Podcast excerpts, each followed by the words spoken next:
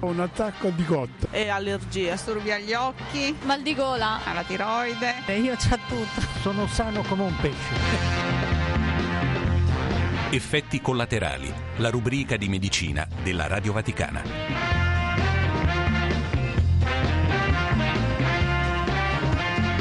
Benvenuti da Eliana Storri al settimanale di medicina effetti collaterali realizzato in collaborazione con i medici del Policlinico Gemelli e del Bambino Gesù.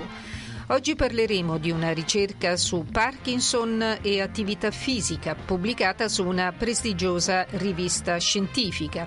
Poi ci occuperemo di bambini e sintomi quali febbre, tosse e vomito.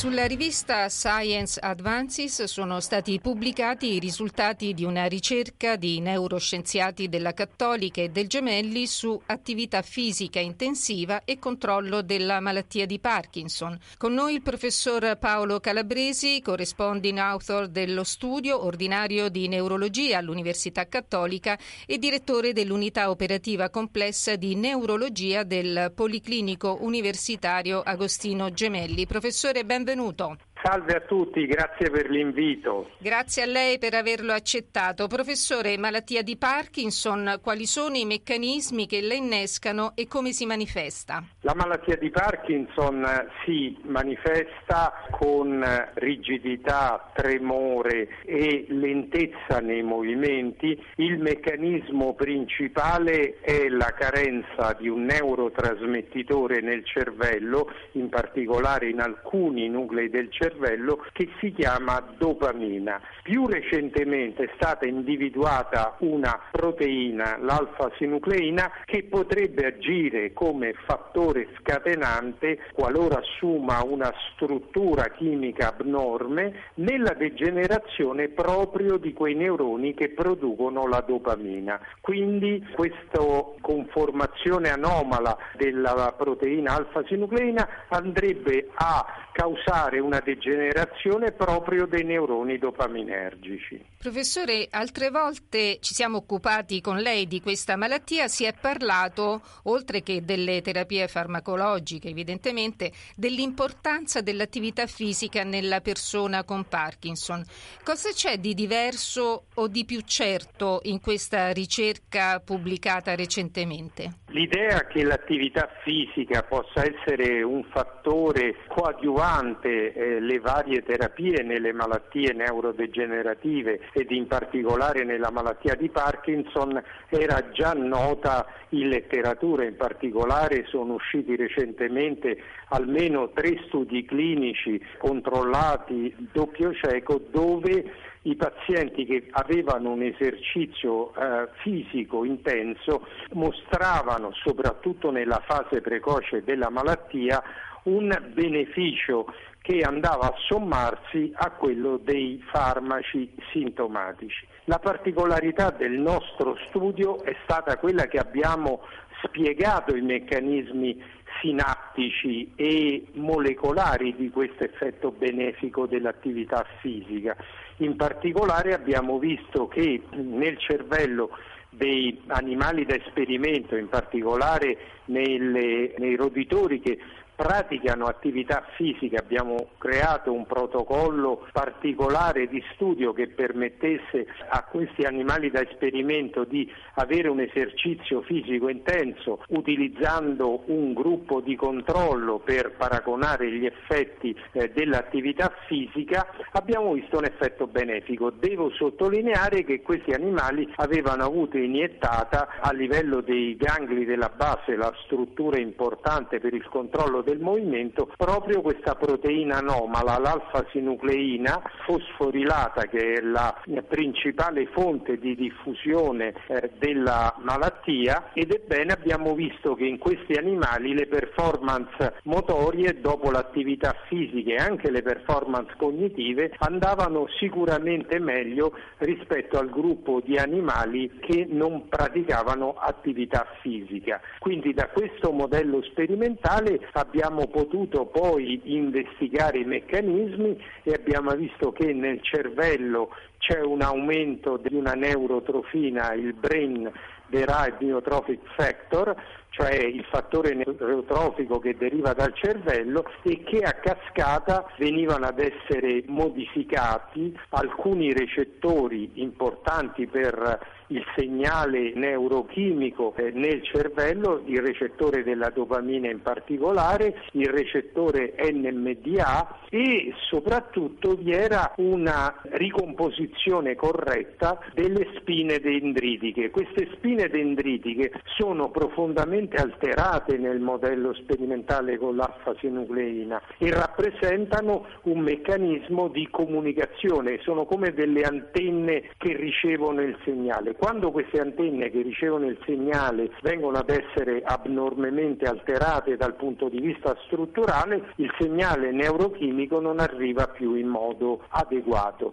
Quindi l'attività fisica in modo sorprendente aveva la capacità di ripristinare queste spine dendritiche in modo molto simile rispetto alla normalità. Questo esercizio fisico è protettivo nelle fasi avanzate della malattia, ma anche nelle fasi precoci. I neuroni, diciamo, possono venire allenati, fra virgolette, ritardando la malattia? Il nostro studio presenta un'efficacia soprattutto nelle fasi precoci, perché ancora il paziente con malattia di Parkinson, così come l'animale da esperimento, ancora la capacità di svolgere una corretta attività fisica anche se con dei problemi. E quindi il nostro target è proprio quello di dire eh, l'esercizio fisico così come nel nostro modello sperimentale è soprattutto efficace nella fase precoce. Nelle fasi avanzate ovviamente vi sono dei problemi motori che in qualche modo rendono quasi impossibile un esercizio fisico veramente attivo, aerobico.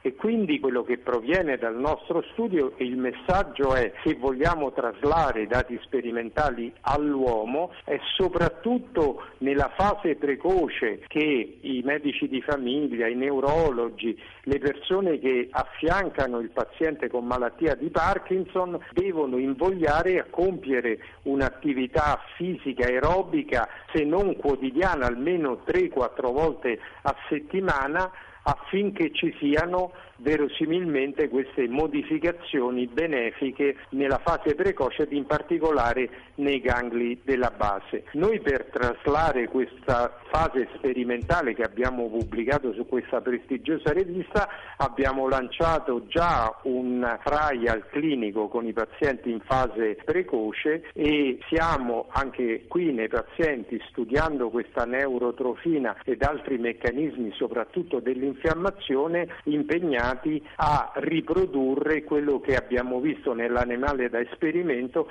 affinché verificare in modo concreto anche nel paziente con malattia di Parkinson la possibilità di ottenere un duraturo miglioramento con un'attività fisica aerobica.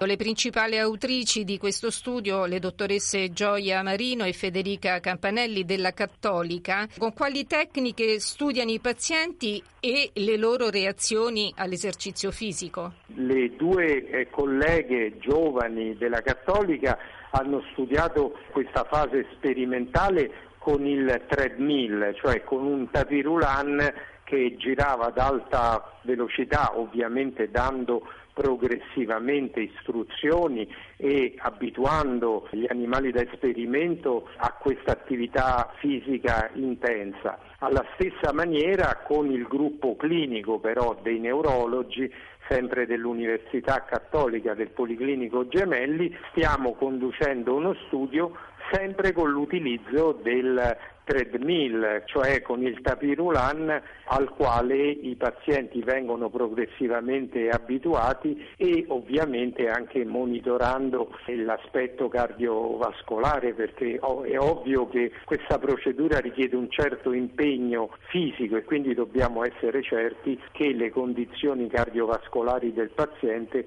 permettono questa attività fisica intensa. Certamente, grazie professor Calabresi, buon lavoro e buon buona estate. Grazie a voi per aver dato la possibilità a me e del mio gruppo di dare ai vostri ascoltatori questa informazione che riteniamo importante e anch'io a voi redazione e a coloro che seguono Radio Vaticana faccio i migliori auguri per una estate di riposo e di serenità.